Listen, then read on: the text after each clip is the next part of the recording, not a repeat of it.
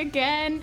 Um, so we couldn't come up with a title for this. So we were, we were wondering cultural differences, Ayyub culture practices.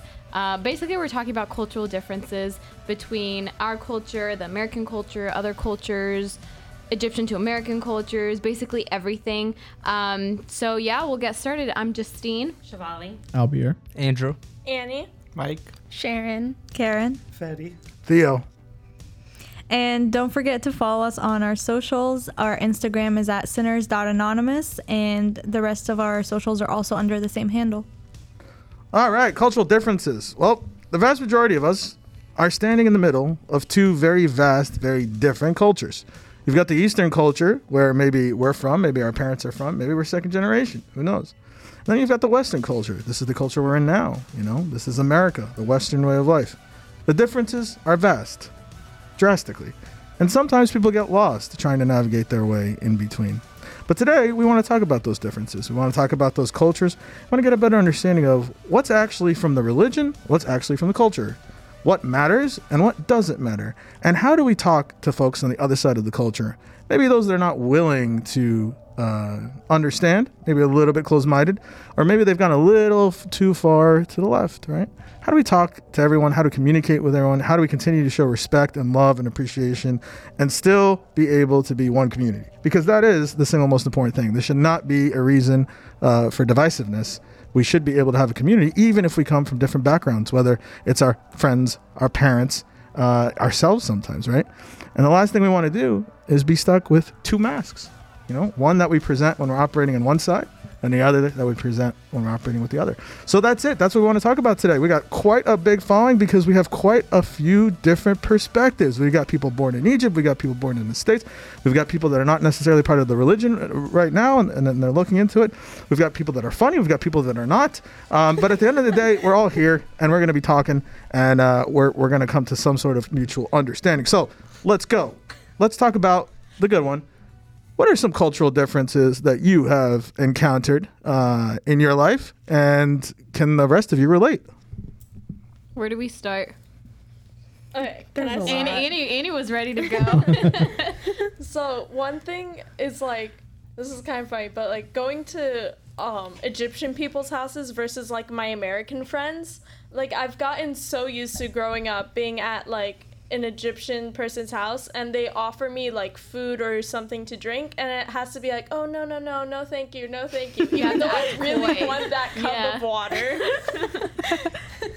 and then I thought like, okay, that's normal. And then I go to like my American friend's house, and they're like, hey, "Do you want anything to drink?" I'm like, "No, thank you." And then that's the They're end like, of okay. it. Yeah, you're And not getting that like, one. Wait, And then No, you ask spend me the rest again, of the time please. thirsty. Wait, I, I didn't think that was the end of it. Yeah. I just spend like the next hour like, can I get a cup of water? Drinking from the But I, sink. but I asked and you said no. yeah, it's actually so true. Or, or It's just- it's the same as like when yeah, like going over someone's house and you know like you're invited for dinner or something, but then you have to be like, oh my god, no, like I'm full. I I like ate before we came. Like no, you, didn't. Made food? what? Didn't know I was coming over for food. Even though that's like specifically why they invited you. They said, "Hey, let's come over and have some dinner." yeah. and you're like, oh, I gotta eat now. Like, we're not gonna sit around for a little bit. Yeah. Yeah. Thank you so much. oh, and Not don't look at the food when And- it's coming out. And then you have to be like, I, I, I like brought something simple, you know, just like seven types of dessert, but you know, we we can Hagabasita. Hagabasita. Or is it normal like for sometimes like they'll take out your food and they'll like put more than like five pieces of food on your Mhm. plate or like a whole bunch of rice you can't even finish and you're like no no no I'm I'm good and they're still putting That just more on your means yeah, like you, you're just shy. And, and if Here you, you go. didn't finish your plate, it means you didn't like the food. Yeah, I was about to say that. Mm. But then if you She knows. finish your plate, it means that you need more food. And they keep stuffing you. It's a double-edged sword. you really can't get away Egyptians show from it. love by giving you food. Like that's how it is. That They'll is love. your love plate. equals food. Yeah. Yeah. And when you leave, they force you to take all their food home, right? yeah. Leftovers. It's yeah. like, oh, my I fridge have is room in the full. fridge. Yeah, exactly. They have the no room. fridge in the garage. and they like come prepared with like those tinfoil boxes, Yeah. like red. Like they are like Like yeah, they to-go knew this was gonna boxes. happen. Yeah. it's like a restaurant factory. On the topic of fridges, it's such a thing with Egyptians. Don't open their fridge. It's Yeah, it's it's not polite. I mean, Yeah, that's how why, I was grown up, and like, you don't go into someone's But it's not fridge and just serious. open it. I mean, like, uh, elaborate though. What do you mean? Like, okay. Like if your guest is there, they my mom and dad specifically have this idea. You're you're there to serve them. This is a restaurant. Don't touch the fridge. Don't go grab your cup. I will get it for you. Even grabbing a plate, it's like haram. It's like don't do it. Yeah. and I'm like, okay, mom. That's that's interesting. Yeah, but Yeah. then I feel like I'm like so like a princess. You Useless? just useless. or, like, and I, it's like me. It's like oh, if I go to my family's house and like okay, after they eat and they feed me, like oh, let me help do the dishes. Like let me help do something. And like, no, no, no, no, no, no, don't touch the no, dishes. they're always like You're a no, no, no, no, no, no, Like you can't. Like why? you know, But here's here's the funny thing: if you didn't offer, they're like, "Oh my God, she didn't offer to Yeah, wash your yeah. What's wrong with her?"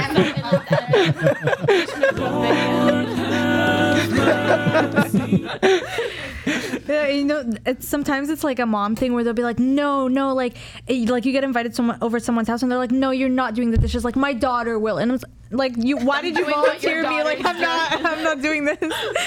No, or the way they say thank you sometimes seems like they're just yelling at you. Like when you bring in, like you go, you're invited to someone's house and you bring dessert with you. Why did you do that? Oh, that? you shouldn't You have. You shouldn't have. This is your house, and, and you're like, oh, I'm sorry. Like I, I think I made a big grave mistake by bringing this dessert. I'm Like, do sorry. they not like it? Are they allergic? You But know. no, that's the way of saying thank you. That's so funny. In the beginning of my relationship with Albier, I would always like bring food over to his house, like hey, like or a charcuterie board or something like more Americanized. Yeah. house. Like so like let me bring food over. Like you guys are cooking for me. Like let me bring a little snack or whatever, or even if it's dessert. Mhm. And this, they're like, does she does she like not want my food, or like So- she think you don't? For me to explain this part, okay, because there is an explanation, it's two sided. So if you're a regular guest, it's understandable. And like in a Egyptian household, it's like a housewarming gift. You know, thanks for inviting me over.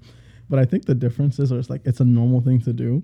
But by the way my mom looks at it, it's like, oh, this is a relationship. You know, you don't have to bring anything. But then she says, don't open the fridge. So it's confusing. It really is. No, or she's always like, you don't have to do the dishes. Just go sit down and we can have some shea.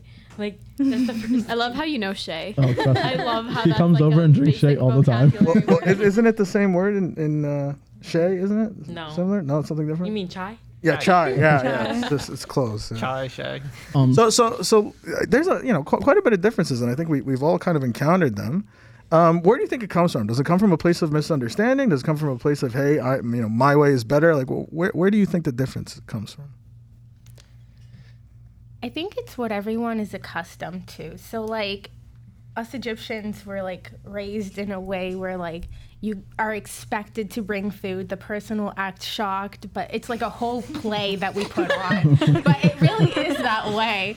Um, but then anyone who comes like from the outside, they're like, what in the world? Like, do they want it? Do they not want it? Because if you don't bring it, then you're being disrespectful. But if you bring it, like you need, they need to act surprised. Like it's, a, it's like a whole charade, and that's what that's what it is. Uh, I think I think it comes out from caring too much what people think. mhm. yeah. That's so if. I don't make, if let's say there's four people coming and I actually make enough food just for four people, oh my god, they're gonna see that like the the thing is empty. I didn't make enough food. I wasn't generous enough. Or if you make too much food, they're like, oh, they didn't like my food. They didn't finish. I think it just comes from caring too much what people would say. That sometimes it come, or a lot of the time it comes off as like, um, I'm not comfortable. What what do you think, Fede? Um, no, I think it's actually comes from a place of love. You know, like all the times that I've gone to people's houses, they treat me just like everybody here has said. They give me food and they and they force me to take food home. And honestly, I'm not gonna say no to free food. Like, I hate cooking, so any food they give me, I'll take. But um, I can understand if someone coming outside the culture, they might be like, you know, what's going on? Why are you pushing this on me? Yeah, I feel a little bit overwhelmed. Mm. Yeah, I mean, I, I- I think when you boil it all down, I think it comes down to uh, there are different uh, different emphasis is, pa- is placed on this concept of honor yeah, when it comes to the du- two different uh, cultures, right? Because in the East, this concept of family honor specifically is is very well valued. One, one could say it's like a primary concern for most people, right? You are a guest in my home, uh, and then I need to take care of you. I mean, uh, this is ingrained in most Eastern cultures, not just the the, uh, the Middle Eastern cultures, um, but you know, generally, uh, you know, this stems, I think, from the culture being so old. so old. I mean, one of the first civilizations came was in the Middle East. While people in Europe were, were killing each other, right? And uh, the, the reason the reason behind that is uh, there were no cars. There were most people didn't have horses. Uh, the only place to get from place to place was was walking, right? And so even like going from village to village was a considerable distance, right?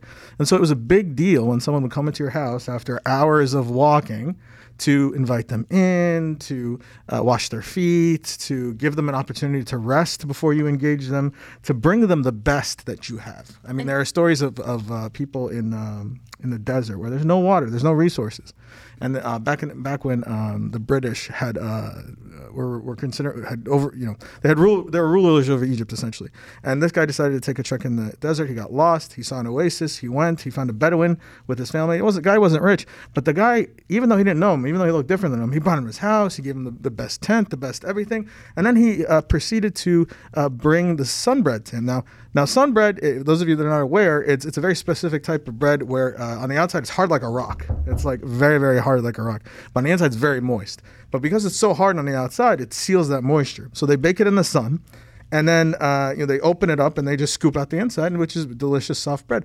So so they're this is one of the staples of their diet, and they don't have a lot of it. And so what would happen was the guy would the the, the Bedouin would bring the bread and open it up in front of him. And then he'd bring another one, open up in front of him. And he did it a third time. And he could tell the guy was getting a little bit frustrated. So he didn't understand that, like, part of the culture is like, I'll, be, I'll, I'll open all of my food. I will give you all of my food. And he's supposed to step in, the British guy, and say, no, no, no, no, no, stop, stop, stop, stop. But he didn't get that until it was too late, until like seven loaves all that the are open. yeah, exactly. All so, the village. Exactly. So it, it's this concept of, of honor, right? Like, it is my duty. And, and, if I don't do it, it's dishonorable. If I can't take care of you, if I can't serve you, if I can't make you feel very, very at home, then it's a very dishonorable thing. In the West, this doesn't really exist, this concept of honor, right? Now, I'm not saying it should, because it, it, it displays, it shows itself in the East in very horrible ways as well, right? That this whole concept of honor. We can get into that later. But I think that's really the main difference. The Eastern folks, po- people raised in that religion, uh, that culture, not religion, are very, very focused on this concept of honor. Hence, you know, it's important what people think about me. But meanwhile, in the East, it's like, who cares what people think? You know, just do you, right? And I think, you, I mean, if you even, like you were saying, Theo, it stems back to even biblical times where, like, you honor your guests when they come in. If they're a traveler, you wash their feet, you provide them with food and with water, and give them, like, the best clothing and the best sleeping arrangements and whatnot. So it really does stem back to, like, biblical times. But, like Andrew was saying, I, I think it also is about, like, what other people think about me. So it's good and bad. I think it's, it, the intention of it was to care for others, but now we've made it to a point where, like, we're caring for others too much to where it's like very excessive. So like if you think about like I don't know like a party or like a wedding, you know, Egyptian weddings go over the top, you know, like it, when you go to an American wedding, it's like I, I went I actually went to my first American wedding um, a couple months ago and I was just it was a big culture shock because I was like people are, like I, I wore like a, a dress that goes to my knees and I brought heels.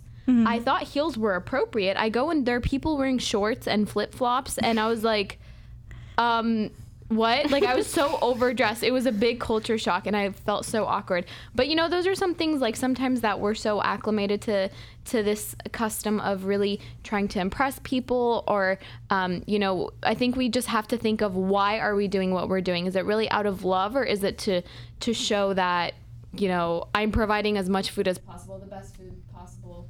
Can you guys hear me? Oh, okay.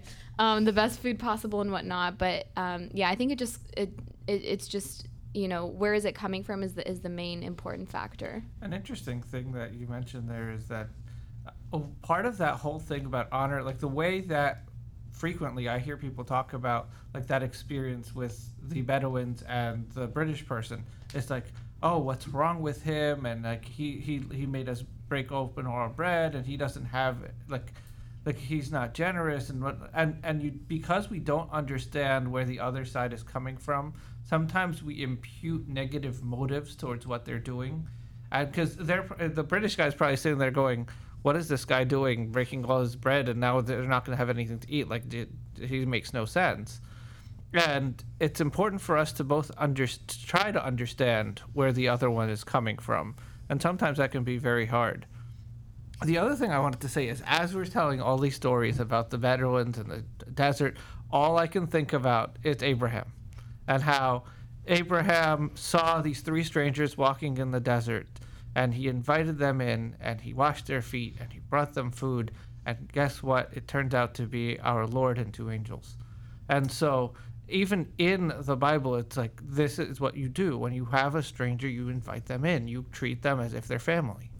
And do it when you do that, you might be entertaining angels, as St. Paul says.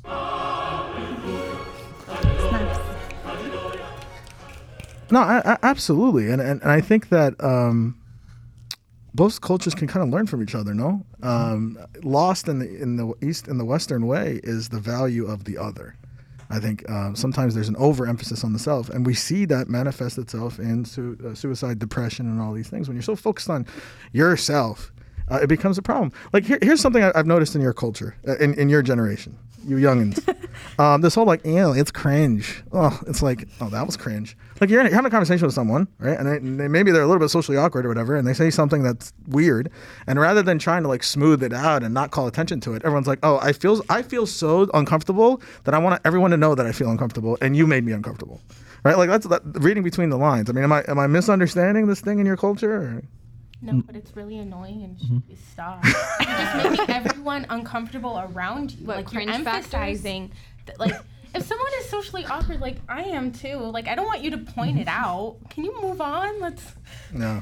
see, see, if you did that in, in Egypt, and you, like ew, you, you are make. Hold on, what you just said, it's making me so uncomfortable. You get smacked by your dad or your mom, right? Like, like what are you talking about? This is disrespectful. You're disrespecting me, which is which is bad. It's not very good. Like, Yeah. You're disrespecting. How about it's not the right thing to do because you know God's looking down and unhappy, right?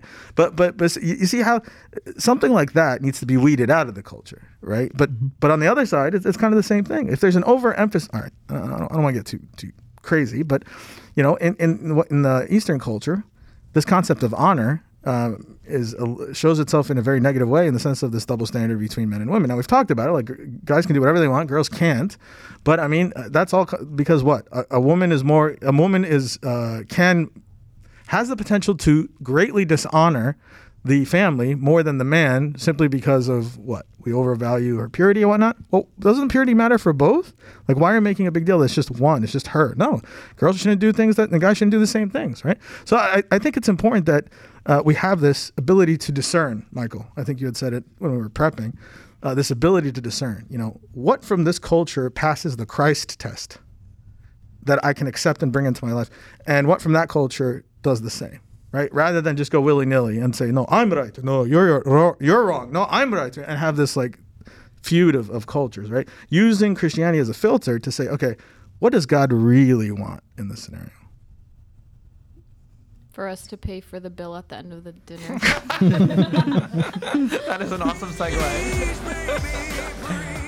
yeah, yeah. No, I, I'm actually I'm, I'm watching uh, one of the podcasts I watch, uh, which is like a, uh kind of like young men development podcast. I'm not going to name the name because it's a horrible podcast. But one of the things they talk about is teach you some really bad things.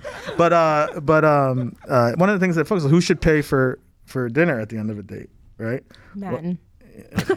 Well, we, we don't want, we don't want to talk about that here. I'm, I'm, just bringing, uh, I'm just bringing it up because like in many in many ways, like providing for someone uh, shows like I I'm respect I'm respecting you. I'm providing for you. That means I care for you.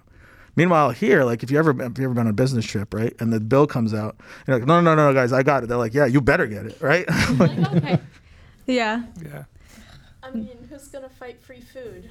yeah, Um, Yeah. So this comes into the culture where when my mom and dad were meeting Shivali's parents, um, at the end of the night, it was like a brawl at the table. Each one had three different cards out, ready to go.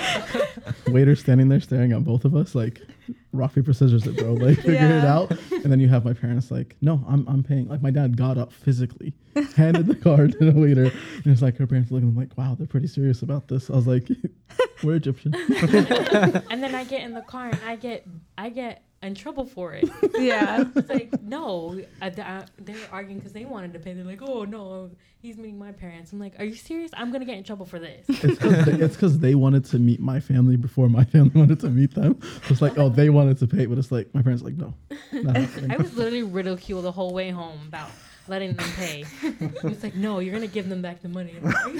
Now, if you're in a public area in a public restaurant and there's the like the brawl going on, that's cringe. You know, like sometimes I'll just be like, I'm not part of this group. No, it's sometimes it gets so extreme where like to the point where like as we're walking in, my mom is like, "I'm gonna leave this card here. Don't let them Exactly. pay." They And- their game. Smart- Yeah, no, and are- okay. Last time it did not work out for us because the, they gave the, like the poor waiter they gave him another card, and the guy was like so adamant. He was like, "Void that and use this card." so we were sitting there for like two hours just to like get it figured out. Yeah, There's if- been there's been multiple times where my parents go out and it's like a family event or meeting somebody, and my mom will like go to the bathroom, but she's going to the waiter and it's like whatever the bill is, and she gives it to the waiter. I'm like, mom, it's really not that serious. Like sit down, and it's Yeah, like oh, and then the guy comes back with the receipt and is like, what happened? I'm like, when did it when did it happen? They're so confused. Yeah, there's so many times that's happened to me, and then like at one point I just give up. I'm like, I know you're gonna pay for it at the end, so I'm not gonna complain. Like deep down, I'm happy, but you know, like I put on the show, like, please pay for it. Like, that's what you have to do. Like my cousin stopped talking to my brother and I for a week because we paid for dinner Little excessive. while she was here visiting us. this whole thing is valid. excessive. Can we talk about the concept of Azuma Merekbeya? It's so What basically what it mean? is is when someone hmm. tries when someone like basically offers something but like what is perceived is they didn't really mean to offer it. So if you say like would you like some water and you say no and I just stop there and I don't ask a second time, then it's called the Azuma Merekbeya because you didn't really want to, to, offer, offer the it. water. yeah, you're it's, just Oh it's doing more, yes, it's more of like offering because you have to offer, but you don't want to offer. It's an empty mm. offer. Okay, so Yes, like exactly. yeah, It's like, oh, I like your earrings. Oh, here, take them. Okay. And you're like, what? Um, No, literally. Okay, I, I got, that got me in trouble when I first moved here because I remember like one time I came back from school and like me and my friend were walking back to our house, but she like didn't have her keys, so she had to wait for her mom. So like as a good Egyptian girl, I like waited with her, and then she was like, "Oh, like it's gonna be a while." So like being nice, I was like, "Oh, do you want to come in?" But like I. I was alone, so I like I really shouldn't have invited like any person in with me. And she was like, "Oh, sure." I was like, uh, "Oh, okay." let, me, let me tell my mom real quick. That was supposed to be an empty offer. You weren't like- supposed to say yes. yeah, basically. She walks in basically. and you're panic texting mom like this didn't mean to That, happen. yeah, literally. I'm so sorry. She said yes. I don't So know if you what go call her in the bathroom like don't kill me. Or like when you offer to pay for someone and they say yes, like it goes back to the thing. It's like, um, uh, no. Like, Let me just reload my Starbucks card real quick.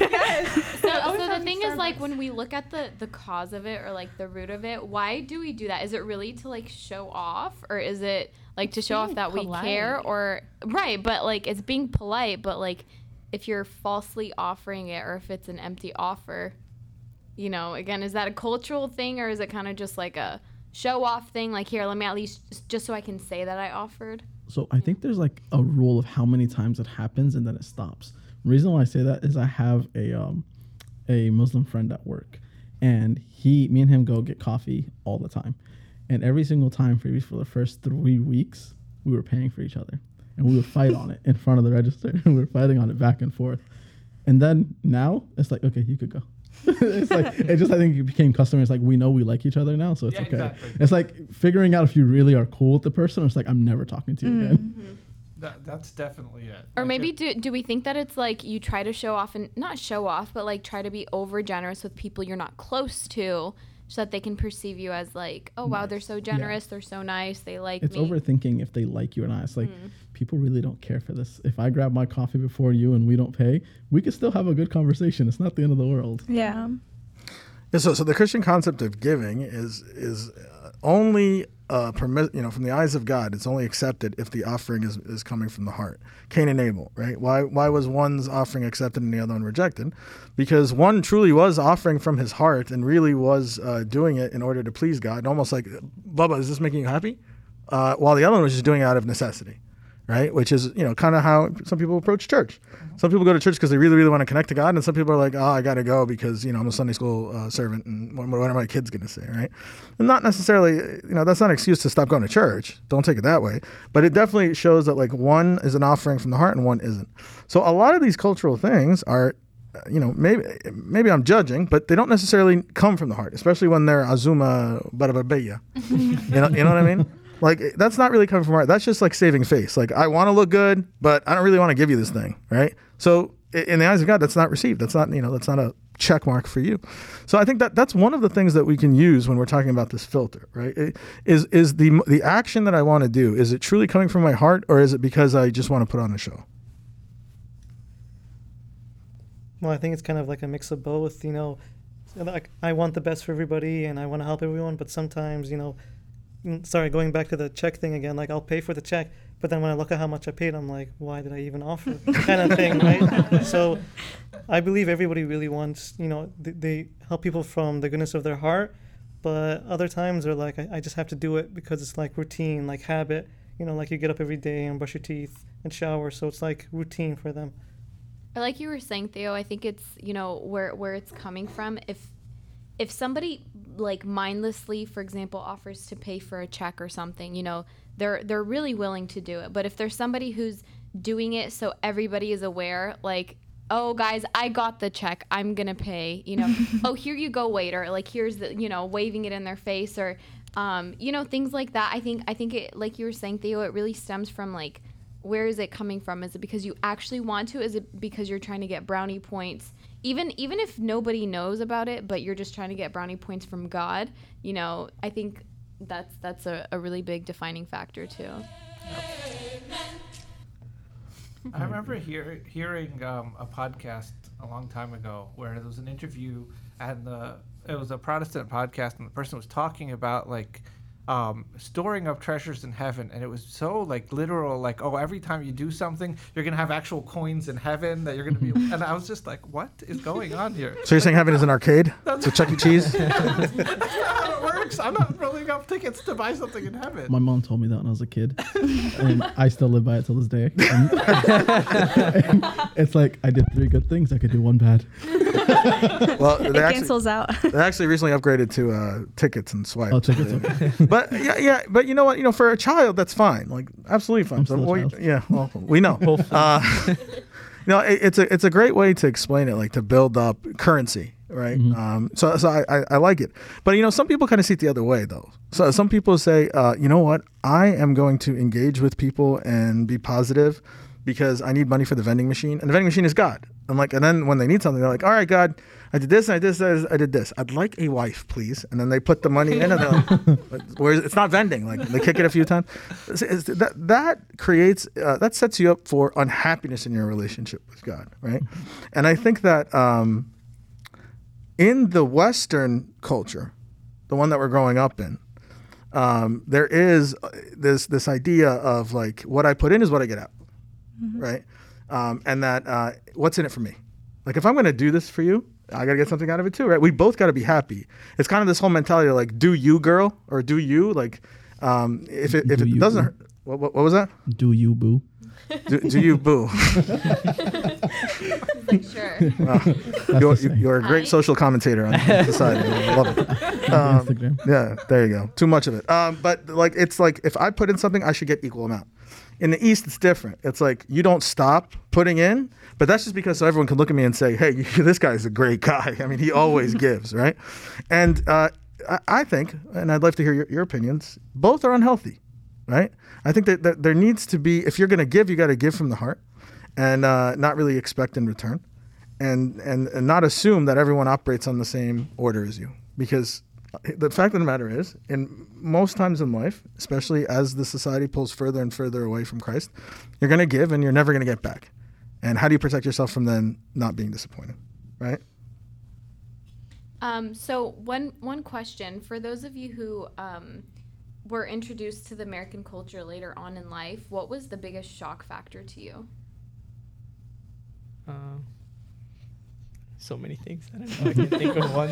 It just Don't know, Traumatized. just- yeah, it was just different. Like, know, definitely the ones I'm pretty sure everyone heard of. Like, where are you from? Oh, Egypt. Oh my God, that's so cool. Have you seen the pyramids? Like, you know, you hear this sentence so many times. Like, Do you Okay, take the camel to school? Yeah, like it's.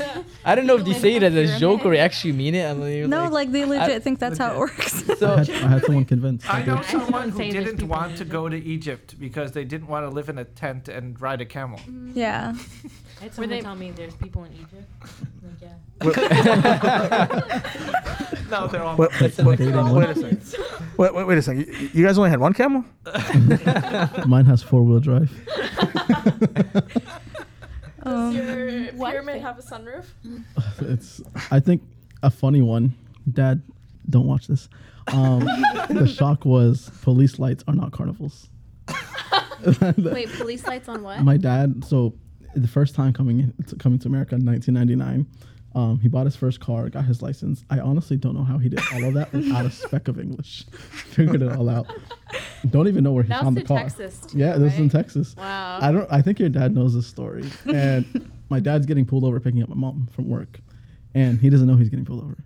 He thinks it's like, oh, we're in America. You know, lights, shows, everything's nice and festival like New York is twenty four seven.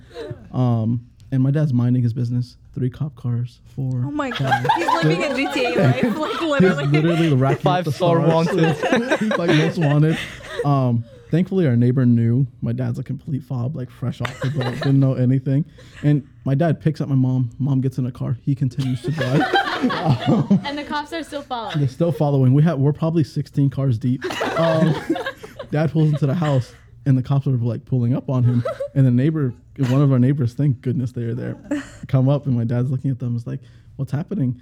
And he's like, "I don't know. I picked up my wife." and my dad's trying to signal what's going on. You know, I'm I'm like what? Ev- uh, we had my little brother uh, um, Evrime at the time, and he's not even in a baby seat. He's just sitting in the back, rolling around. Um, we, had, we knew nothing about this country. we need to edit this out.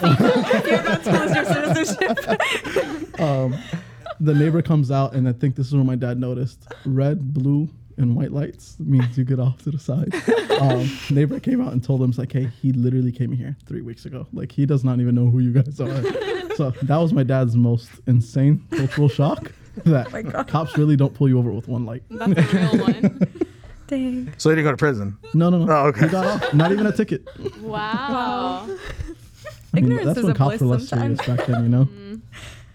I would say like another cultural shock is like the like the friendship community slash culture. It's like, I mean, at least in my experience, I thought like like friendships in Egypt are like serious, you know, like not to say that here they're not serious, but like in Egypt it's a lot more like homey, cozy. Yeah, like like you're in each other's houses, like you're you can sleep over, like it it you you can do that here, but also it's like I don't know, like the, the doesn't feel the parents know each other. Yeah, it's it's not exactly the same. Like it's a more close knit communities. Maybe because in Egypt there was also like you're either Muslim or you're Christian, so the Christians are like super tight knit. Um, and yeah, and when I came here, it was m- just like casual, you know, like you meet some people in middle school and then you go on to high school, these people are not with you. And then, you know, from high school to college, you lose some more people. Versus like in Egypt, like you go to school and like these people are with you maybe up until college because, you know, like you end up there. So I would say it's, it's a lot more casual here versus in Egypt. And that was my first cultural shock is like I expected these people to like carry over and like losing them midway was like, oh, like, okay, like I, you got to keep making friends, you got to keep making connections. And in Egypt, it's kind of like, oh, I knew these people from like school and like they're still with you and now they have kids and now your families are together. So, I know, yeah. I think I think of it like the the I don't know what you call it, the bag of chips, the mix that has like 16 kind, but you don't like two of them, but you like the rest. That's how it is it here. Like I don't know that the community is way smaller, so you don't get really to choose so much. Mhm. Egypt, like there, I mean, like the church in general is way bigger, so you kind of get to choose your friends. Here, you guys just gotta buy the bag and eat the chips, even the one you don't like really sometimes. So it's like everyone in this table is now thinking which bag of chips is there? in your bag there. so it's just community here is smaller, so I, that's I wouldn't call it a struggle. It's just different, like. Mm. and because people come from different like i don't know if you live in one area in egypt you're going to go to this church you're going to go to this school so literally everyone is in the same area come from almost the same background or similar not same but here everyone comes from all over egypt so the common ground is smaller or less Yeah, that's a that's a good point. It's like yeah, we're all Christians, but everybody c- comes from completely different backgrounds. Like what you think is is inappropriate to someone else might be like, oh, like that we're used to doing that. Like even within our culture, it's sometimes different. Or like the lifestyle and whatnot. Yeah. Oh, abs- absolutely. Like there's there's so many. I, I feel like a lot of the issues and clashes that happen in church have to do with that. That people come from different parts of Egypt, from different, um, grow up just differently from each other, and now they have to get accustomed to one another. And everyone from the outside is looking at you're all Egyptian. Like uh, what's what's the deal? But I'm from uh, Al- Alexandria. This other one's from Car- from Cairo, and not just Cairo. Uh, this one's from Shobra, and this one's from Dahir, and this one's from Heidi. And it's like literally they're right next to each other, but each one has its different subculture. And to get to know each other and to get to figure out how they do things, like we tend to talk about, oh, this is just the way Egyptians do things uh, truly like there are little specific differences between these different parts of Egypt that cause a lot of clashes and cause a lot of issues. But on the other hand, it's a great thing because we get to love one another deeply and get to understand that there's different ways of doing things and on a much smaller level. So if you look, okay, so there's this cultural shock with the American culture and the Egyptian culture, but there's also that much smaller, maybe easier to deal with culture shock between this culture and that culture within Egypt. Mm-hmm. And so you, you, you kind of work that out and then you can work out the bigger issues too. Mm. Yeah, absolutely. I mean, this one of the most important things that I think that uh, that comes from our religion, not from our culture, is this acceptance of the other, right? And and this non-judgment of the other, right? So, um, you know, I've been I've, I've served in many churches, and and sometimes I've I've seen that someone comes from a different socioeconomic background and kind of looks down upon the other people, or someone was raised in a very specific way, uh, you know, not to say certain words and uh, the mannerism to speak, but you know, their neighbor in church is maybe a little bit, you know, different, a little bit loose. I think you know, Saidi and whatever it is, and they and they kind of like you know look down at each other, right? And and it's this misunderstanding, and all that does is, is it creates divisiveness in the body of Christ and and that's that's something that I think uh, is one of the easiest ways to break up unity in the church uh, when it comes to you know the devil's work. Right? Let me just get people to hyper uh, focus on their differences rather than their similarities.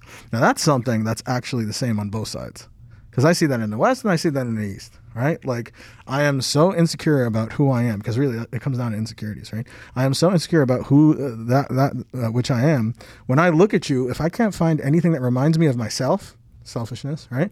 Then I don't want to be anywhere near you. I reject you wholly. So you get these little cliques forming, right? The- the- These these little uh, subgroups, which which all they serve to do is just you know create disunity and unhappiness, and and it keeps a lot of people out, right? Like imagine, uh, I mean, I, I don't want to pick on you, Shivali, but uh, you look like us. But imagine if you didn't look like us and you walked into this, into I'm not bl- I'm not saying our church. I'm saying just generic Coptic Church A, you know, Saint whatever church. Uh, people, some people would, would be like, "Who is this this person? Like, what, what do they do? They know this is a Are you Coptic lost? church? Yeah. How can I help you? How can I help you? More more like that.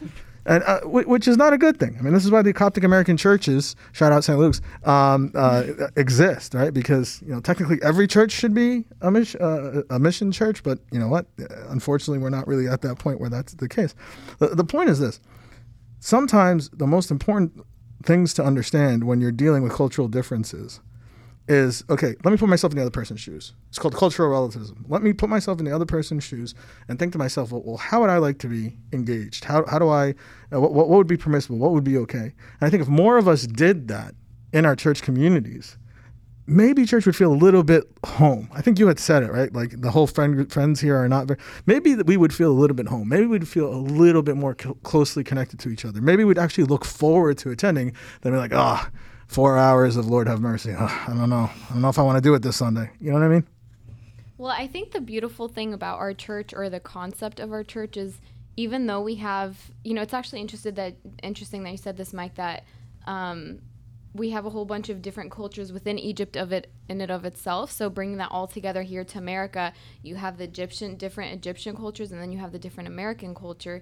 Um, and so I think the beautiful thing about our church though is that it's a, we're supposed to be like one body in Christ. We're supposed to be unified, and it, it definitely comes down to like you were saying, Theo. Um, what is the reason that I'm going to church? Is it to find other people like me, or is it to become one body in, in Christ?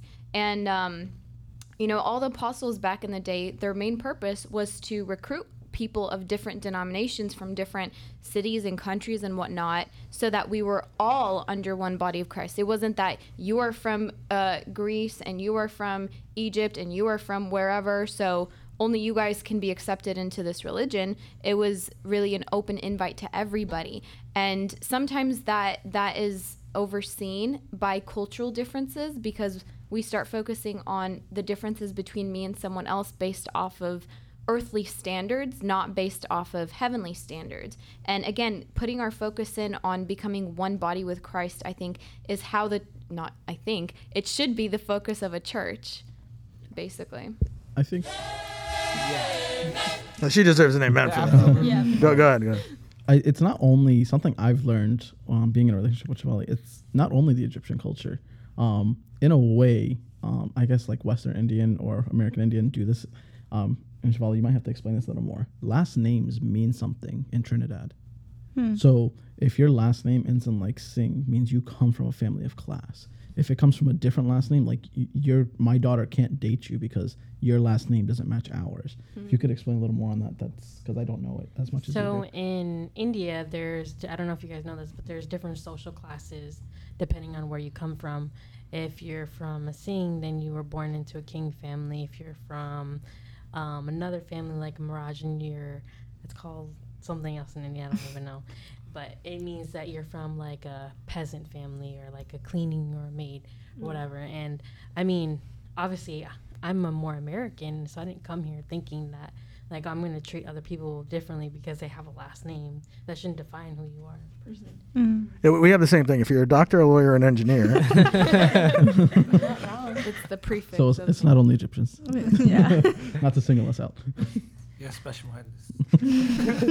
Oh. No, another culture shock is people actually being on time and you know Americans being on time. Oh, oh my god. You're just such a raw nerve. So I'm a really punctual person, and I think it's because like I grew up the majority of my life here, and so I find it just so unbelievably disrespectful if someone, you know, if I'm meeting someone one on one and they're more than ten minutes late. Like at that point, I'm just gonna leave because you disrespect me. like I don't know if anyone else feels that way. Yeah. I I, mean- think it, yeah, go ahead. No, go ahead. Go ahead.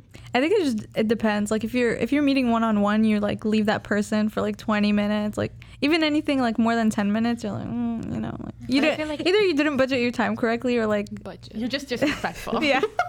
like unless you're coming from Glades, I'm sorry. Go ahead. I mean, but I feel like if you're a part of a group discussion, like it's okay if you're like 15, 20 minutes late. Yeah, if you're you're going to a group m- Like a group meeting, thing. yeah, like our meeting tomorrow, it's at 7:30. Please show up on time. Eastern time. Prayer at seven. Prayer at Eastern seven. time, not Egyptian time. Let's just make that clear. Yeah. If the I would person say the bigger. Oh, go ahead. Yeah, if the person communicates, I'm okay with it. Like, hey, mm-hmm. something came up, I'm gonna be 15, 20 minutes late, sure. But if like you're an hour late, it's mm-hmm. like I'm deleting your number. You're getting blocked. Like, Instagram, Snapchat, Twitter, blocked. so I'm not talking to you again. Or asking where they are, and like I'm on my way, and they're literally still on the bed. Like, Like I have your God. location. just tell me so I don't pet have to leave and be there on time. Yes. That's all. Yes. Oh my god. Egyptians are notorious for that. Like, oh, I'm, I'm like on my way. Like you're tying your shoes. We both know you didn't leave the house. Tying your shoes, more like in bed still. they accidentally send you, the streak of of them bed. being home. Like, Yeah. I'm sure Abuna could vouch for this. How many ask for you know forgiveness to take communion? or how many brides show up late to the wedding, or how many grooms show up late to the wedding. Why did you you raise your hand? How are So you I going to wasn't be He was coming from Glades. It's funny, I wasn't actually late, but Monica actually managed to almost show up before me. We were kind of racing to get there. Oh my so I'm like, no, no, goodness. no, I can't show up after her. Oh my god. That's the first. well, I think it, you know if it's if it's like in a group setting, like okay, you know if you're late, there are other people, you know whatnot. I- It just comes down to like respecting time.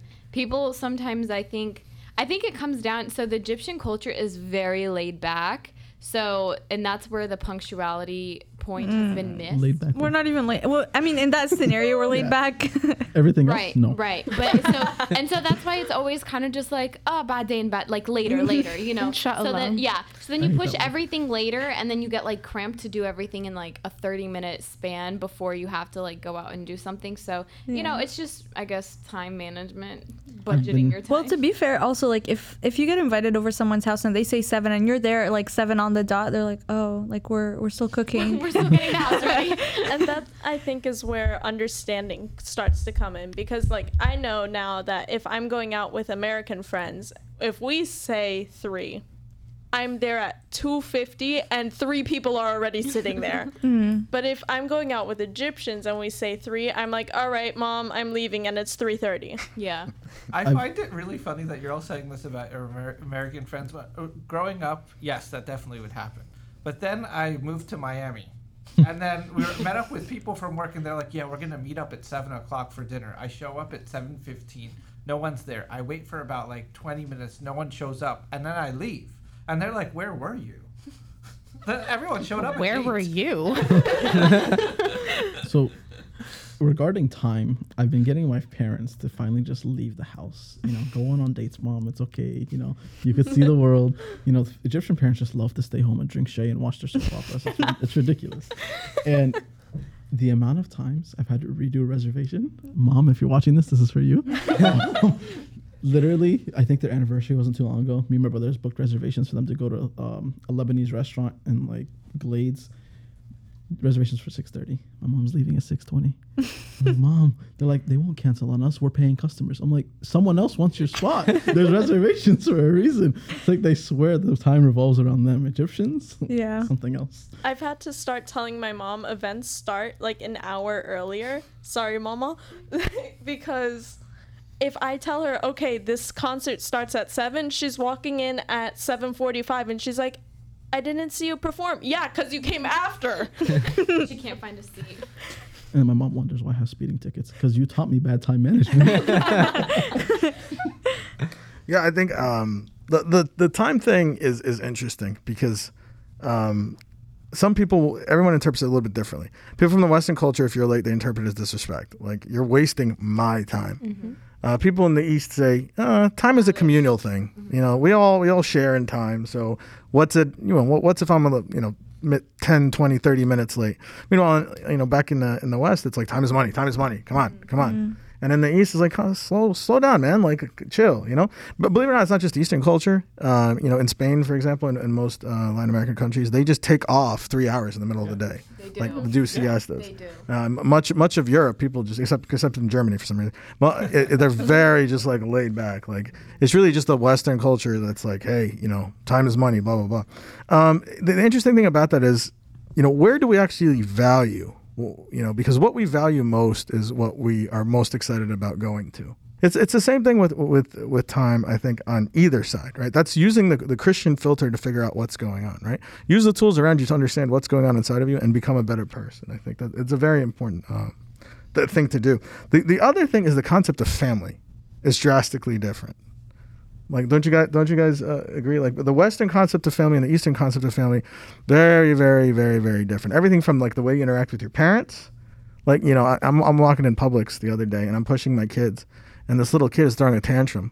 A- And then she goes, uh, she goes, son, we, we're not going to buy Lunchables. We don't eat Lunchables. She goes, that's stupid. You're stupid. Like, I, if I said, ever said that to my mom, like, I don't think I'd be here right now. Yeah. Like, I just, I wouldn't. Have, Straight I was gonna say the cheek Gesma's coming off Yeah. like in the middle of Publix. in the middle of Publix. Someone that? on TikTok was like, "If I if we can't relate to getting hit as children, we can't be friends."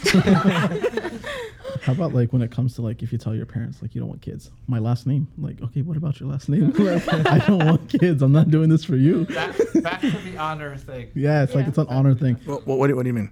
The, for sure, you you have to pass on the family lineage for the for the family honor to continue, and so it was a, it's a big thing in, uh, um, among some families in Egypt. I need to have a son. I need the, like my family lineage won't go off unless I have a son, and we have you have so many families that have like ten kids because the last one was the son.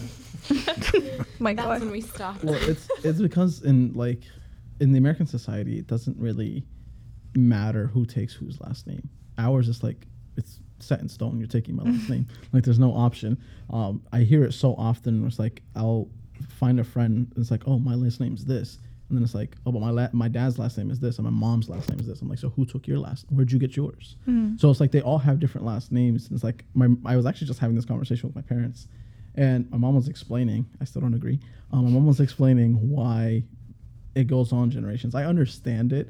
It's well, if my dad had three uh, daughters instead of um, the three boys he may have had bef- uh, before Arsenius was born, it's he had his last name no longer moves forward. It's up to his brothers to do that because in our culture, she's moving. She's going to be moving forward into somebody else's life. She's taking their last name to honor her husband. Um, even um, when I was talking to Shivali's dad, he told me he's like, I have two daughters and one son. It's up to my one son to live my name on. And that's it. Yeah, but, but which, which, which last name? Because it, it, sometimes we get like uh, uh, Mubarak uh, Habib Gerges the second, uh, like All it's like four. 12, 12 last names. Uh, so something that so, so to, to stay on track here about the about the concept of family. Um, I'm not saying necessarily saying the Eastern way is the right way, because you know sometimes I, I run into situations where you know one, one of my kids in uh, one of, one of the kids I serve we're having a conversation and they're like you know what my parents are insisting that I do this, but I don't want to do this. Maybe it's like their career, like you mm-hmm. have to be a doctor, like you have to be a doctor. But like the kid has no desire to be a doctor, right? Maybe God put in the love of something else in their heart, right? And they feel this incredible pressure, so much social pressure and and stress, and, and, and at some points depression even, because their parents are pushing them in a certain direction because that's that's what you do in that culture, right? Meanwhile, they their their heart yearns for something else, and like how do you how do you help someone like that? How do you not, how do you tell them it's okay when their own parents are telling them not to? Meanwhile, in in the West, it's like parenting in some cases is no longer not even existent. It's hmm. like yeah, go out there and figure it out yourself, buddy. Like like Guidance. yeah, yeah. It's not somewhere in the middle is where we need to be. I think Some, somewhere in the middle is where I think is is healthy for an individual. Right? You don't have to be a doctor or a lawyer, or an engineer to make it in the United States. Like let, us just be very clear. Maybe that was the case in Egypt. I don't know. I didn't live too much time there, but but but some of our parents don't understand that. I'm sure we can, re- you know, people disabled can relate, or maybe you know someone that can. So how how do we reach out to those folks, and, and more importantly, like what are our thoughts about the differences there? Well, Part of it is trying to figure out where it comes from, because in different situations, it comes from different places. In some places, some situations, it comes from a genuine, like, uh, no, I want you to succeed, and everyone I know who's successful is a doctor, lawyer, and engineer, so that's what I want you to do. And in other times, y- you're dealing with bigger issues. You're dealing with, well, I wanted to be a doctor, but when I was in Egypt, I didn't get the, the score to be to go to medical school, and so I want you to live up live out my dreams. Mm-hmm. And so that you're going to deal with differently because that you're kind of having to deal with okay, well, have to you have to talk to your parents and explain to them that you're not them and that you God has His own plan for you. So it all depends on where it's coming from. In the fir- in the first situation, it's more like okay, well, let's try to look and see what things you can be successful doing using the skills that you have, and kind of make that conversation happen. I think it comes down like just for the point he was saying. I think the parents sometimes I don't agree with it, but like the parents push for their son or daughters, their kids to become a doctor, something that guarantee success, whatever the definition of success in this case, because they moved here and they're still like they're they're still learning just as much as me or anyone. They're like in the unknown. So they might feel guilty if they let you do whatever you want, which is not one of the three options, and you don't succeed. They're gonna feel guilty as like, okay, maybe I didn't push him enough. I told him yes, you can do this.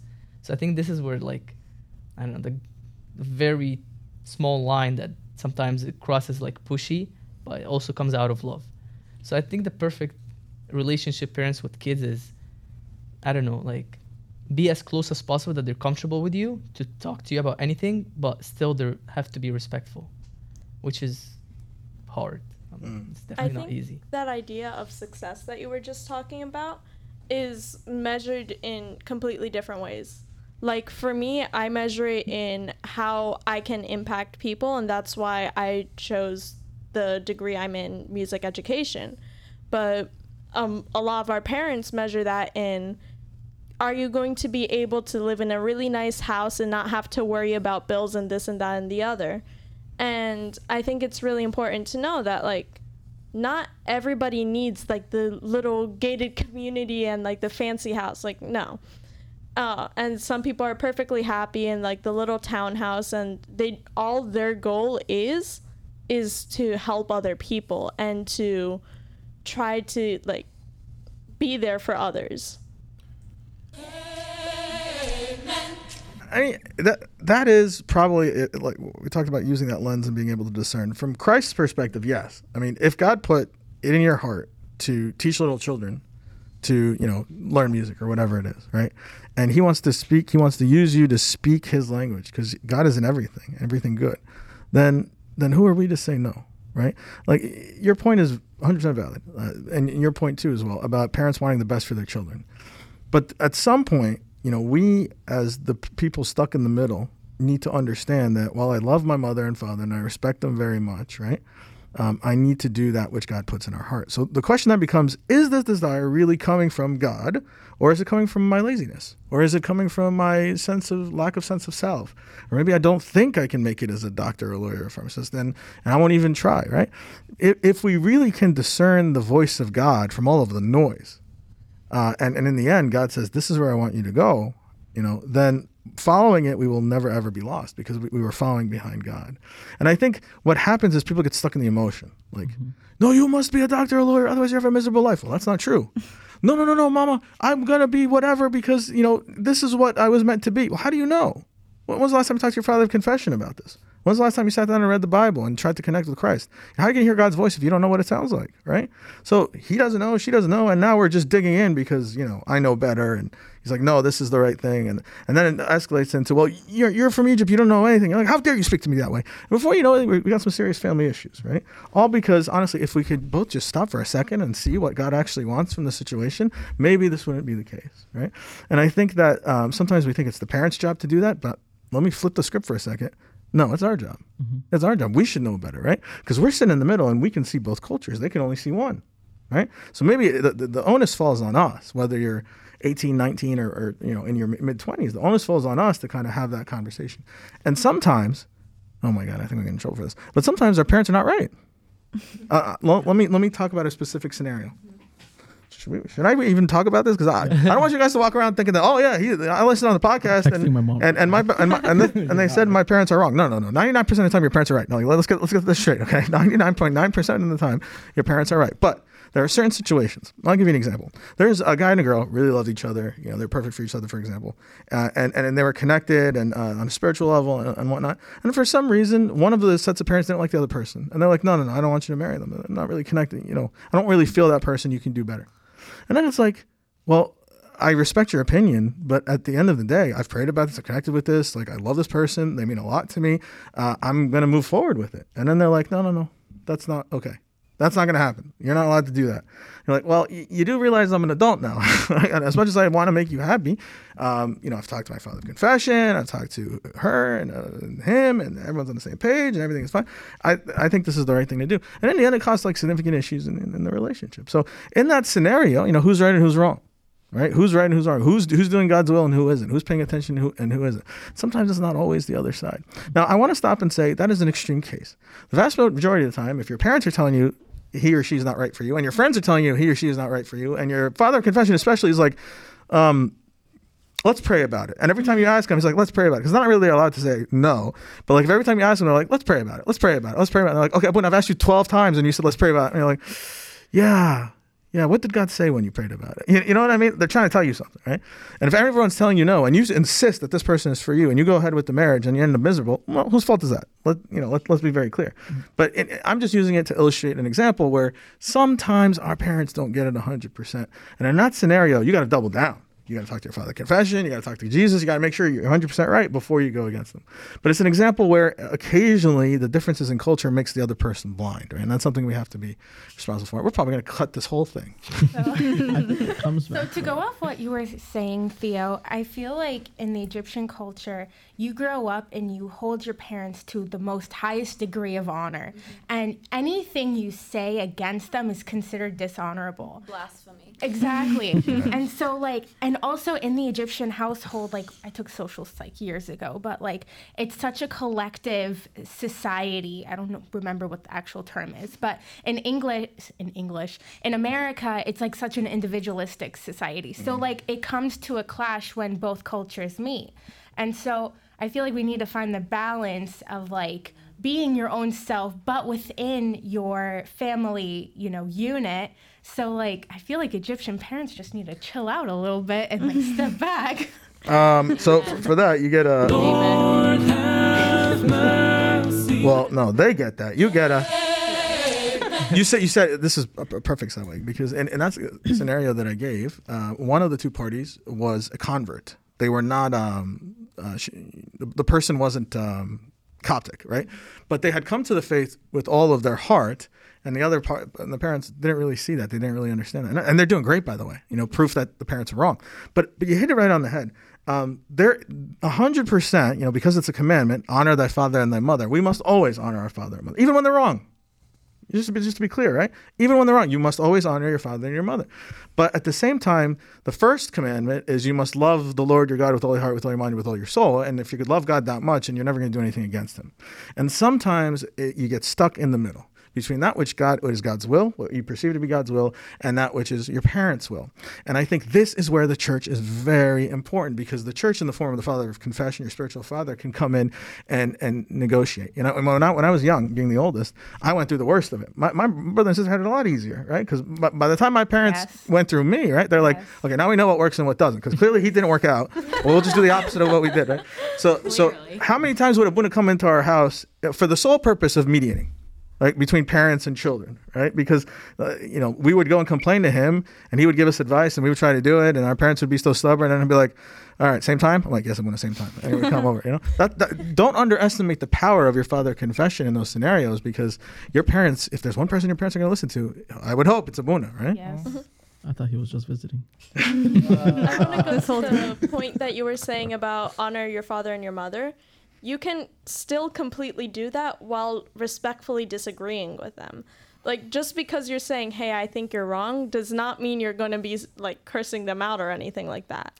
You can sit down and have a respectful conversation with them, which is what I think all of us should do in that sort of situation, and say, "Hey, this is what I'm thinking. This is where like my brain is at. Where are you? So that we can see where that middle ground actually is and move forward from there. But if Not- you're disagreeing with them, you may as well just be cursing them out at that point. 'cause, like, But yeah, Yeah. well that, that's their perception it doesn't make it right right that's their perception. to piggyback off of Annie's point, in the end, your parents love you and they're going to want you to be happy. So, in the end, if there's something that makes you happy and you show them that you're going in with, you know, full force, that this is really what you want to do, this is really who you want to be, then they're still going to love you. You know, they're your parents. Um, they're not here out against you. Um, but like you were saying, Annie, it's really important to just sit down and have that conversation to make sure you're coming at them with a more of a conversational perspective rather than confrontational. Like, hey, I'm here against your opinion. We're gonna fight about this. we should make another shirt conversational not confrontational. I like that. That's pretty good. That's, that's pretty, that's pretty good. The, the, the name of this episode. yeah, you know what? I think i think we're gonna change we it. found yeah. the name, guys. our parents though i think our parents it, they egyptian parents beat around the bush a lot. I'm gonna say it. Um, and No. what i mean by that what i mean by that dad um, is they like to do this thing where if my mom tells me no about something whether it's a relationship or something i'm going to achieve or changing in my life they do it in the intent of if i give up then it wasn't really something i cared about. But if i'm Oh gonna be God, like hard-headed and i stick by what i'm gonna do for example me not wanting to go to college was like the biggest catastrophe in my family. Um, it was one of those things where like mom here's the first check now leave me alone. Right? I had to sh- prove to her i could be successful. Um, and it's like I, I was high strung. I was gonna do this. I'm gonna figure it out. You don't have to be there for me to figure it out. I'm gonna do this. And that's what the, that's the one thing they do whether it's a relationship where it's like no this isn't gonna work out. It comes to the point where it's like, wow, he really loves this person, or hey, wow, he really wants to do this in his career, and that's just one of the things. Par- Egyptian parents being hard headed, and you just got to be more hard headed. All right, uh, just a disclaimer here for every for every, uh, high, school, for every high schooler watching Albier. Uh, Albier is a very different type of man. He's very unique, not very common. college. So, so the vast majority of you should be going to co- college, 100. percent Yes, percent go to college. I Right, do not right, Albier. this. Yeah, I mean, I mean, I'm sure it's not all easy, No, right? It's not. Yeah. Uh, and the other thing he said, um, yes, uh, parents can be stubborn, but again, uh, you know, don't be more stubborn. That's not the that's not the right response. But no, your your, your, your point is, is very valid. I mean, uh, and and stubbornness I see on both sides. Mhm. I mean, I, I've worked with people that are not a single Egyptian uh, pint of blood in, in them, but they're very, very, very stubborn, almost as stubborn as my parents, right? So I, I don't think that recognizes cultural differences, but I think it's important to understand how to work with people like that, right? And and sometimes killing them with kindness, which is the biblical uh, response, the, the approved biblical response, is absolutely the right way to do it. Because people that are stubborn um, don't really accept well when you dig in and fight back for the vast majority of the time, Yeah. and it just becomes like you're going to war, I'm going to war, and then it's like a siege that lasts for years, right? So it's usually killing them with kindness is the, is the better solution than that. So now that I've uh, undone the damage that Explained. you've done, uh, I apologize, everyone. Fedi, uh, well, what, what what do you think about this Um, specific? Yeah, I was just gonna say I think the best way to go about this is like uh, promote openness. So a lot of our parents didn't come here when they were younger. They came here already old, like their mind is already set, so they don't understand. They're not open-minded, so that's why it's kind of very difficult for them to understand our point of view. So I think sometimes it helps to kind of like sit down with them and say, "Hey, there's this is the other point of view. Can I try to explain it to you a little better so you understand?" I mean, other than that, you're just gonna butt heads the whole time, and no one's gonna understand what's going on. Brownie points. It's a little John Legend for you. Absolutely, Sharon. Um, it's all about compromise at the end of the day. Like we need to like c- release the stubbornness and go back to why we're talking about this and go back to the fundamentals. We both love each other. Like we both want the best for each other, but we just need to, you know, chill Sizzle out. down. Yeah. I think we talked about quite a few things today, and uh, uh, at the end of the day, which is the end of the episode, um, I think it's time to closing time, everybody. Closing time. So this is the part in the episode at the end where we go around the table. Let's summarize what we learned. If someone were to ask you, "Hey, what did you uh, take away from your time together?" What would you tell them? You know, what's the message you want to get out there when it comes to cultural differences? Since I always do this to you, would you like to go first or last? Sure, I'll go first. There you go. Uh, first thing, Mike, you look good in rose gold headphones. That's we learned that today. We if you're listening, Mike is wearing rose gold headphones. um, second of all, I, I I learned a lot about like cultural differences and people coming from different backgrounds today. Like I knew people were coming from Egypt, but I didn't even realize or really think about how there are different cultures within Egypt and how they're all coming with different perspectives to America. So there's so much that that comes into moving here, and it just kind of gives a little bit more respect to those who got up and and immigrated, migrated here to America. Um, you know, picking up, leaving their homes, leaving their their their um, families, their culture, and coming to something that's very new. Um, and so I think that's something to be appreciated, and you know, really understand that our church in the end is, is something to unite everybody in, not just um, you know certain uh, sects of different you know cultures, but for everybody, for it to be open to everybody. Shivali. I think coming from a different background and being Indian and coming into a bear's culture, I definitely learned that, you know, being a little bit more understanding and being patient and caring is definitely the best way to go about, you know, learning someone's new culture and just being open. Albier. Um, I think as we're heading towards the end, one of the biggest things that I took away is unconditional love means everything in every culture. If we're just gonna unconditionally love the next culture and treat people with love and respect, our cultures could easily, you know, intertwine and not become a problem and just just learn and love each other. Andrew. Uh, I would say the key is communication, and if you're gonna do something nice to someone, do it for yourself and for God, not for them saying, "Oh my God, he's amazing." Annie. Okay, Andrew kind of stole mine. I was gonna say communication, but um, just coming from that point of like understanding and open-mindedness and realizing, okay, they lived a different life than I did, and that changes how they view things, but that doesn't change how I view them. Yeah. Rosie. I mean Michael. So I learned today about just ha- being able to have enough love to be able to see that some of the differences aren't bad. That just because we do things differently, let's try to love love each other enough to understand where we come from and to understand that a lot of the time those things that are different are still coming from a place of love and they're not re- they're not coming from a negative place. Um, it reminds me so much of um, the verse that we bring up here so so often. Um, above all things, have fervent love for one another, for love um, covers up a multitude of sins. Sharon. Just to summarize, I guess, like going into anything with an open mind, open heart, and being open to um, compromises, it'll just make life go easier and, you know, people understand where you're coming from, the communication. Just literally saying all the words they said before me. After Sharon, we have Karen.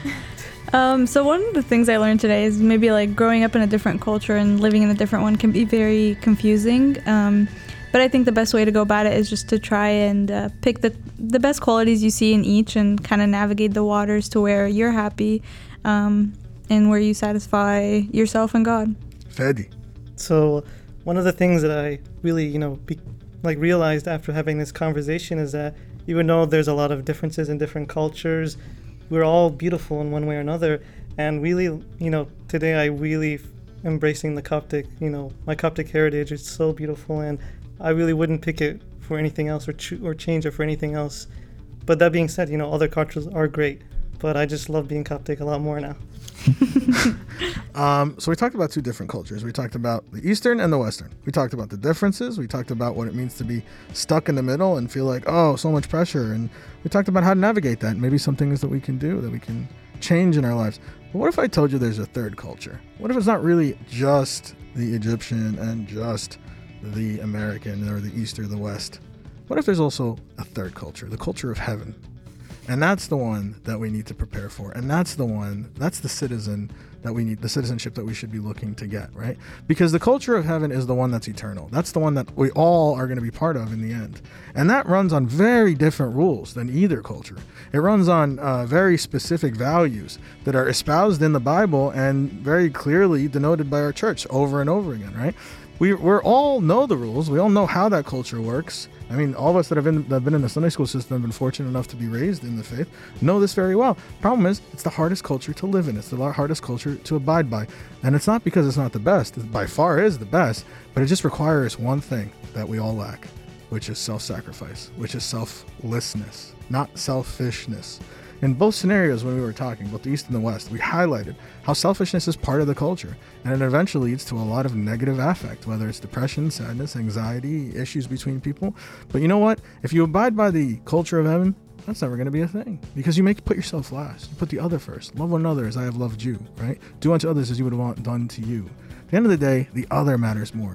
And if you live a life of service, if you live a life of love, the way that you were talking about in terms of our, of our verse, if you truly live that, if you embody that, you are a citizen of heaven. You are uh, the the member of heaven. And so when you die, guess what? You've been living that life for so long. Going up there, it's gonna be like coming home. And that's the most important thing that we want you guys to think about. Because if we don't live that life, if we don't change, then what's going to happen in our communities and what's going to happen to the generations that are coming tomorrow right behind us? And that's what you got to ask yourself. Thank you so much. Thank you so much for everybody at this panel. Thank you so much for coming and listening to us and spending uh, time with us today. We really appreciate you. Uh, we are actually going to be meeting later this week. Uh, so uh, check our socials for where and when, St. Mary's Del Rey. If you're not from around here, hit us up on social media. We want to hear from you. We want to understand you, what you need, where you're coming from, who you are. Uh, if you need some help connecting with your local church, we're happy to do that, right? Uh, and most importantly of all, love one another. You know, I forgot the verse. Well, you, you, go ahead, Mikey. What's the verse? Have fervent love for one another, for love um, covers up a multitude of sins. That's right. We love you. God loves you. Bye, everybody. Bye. Bye.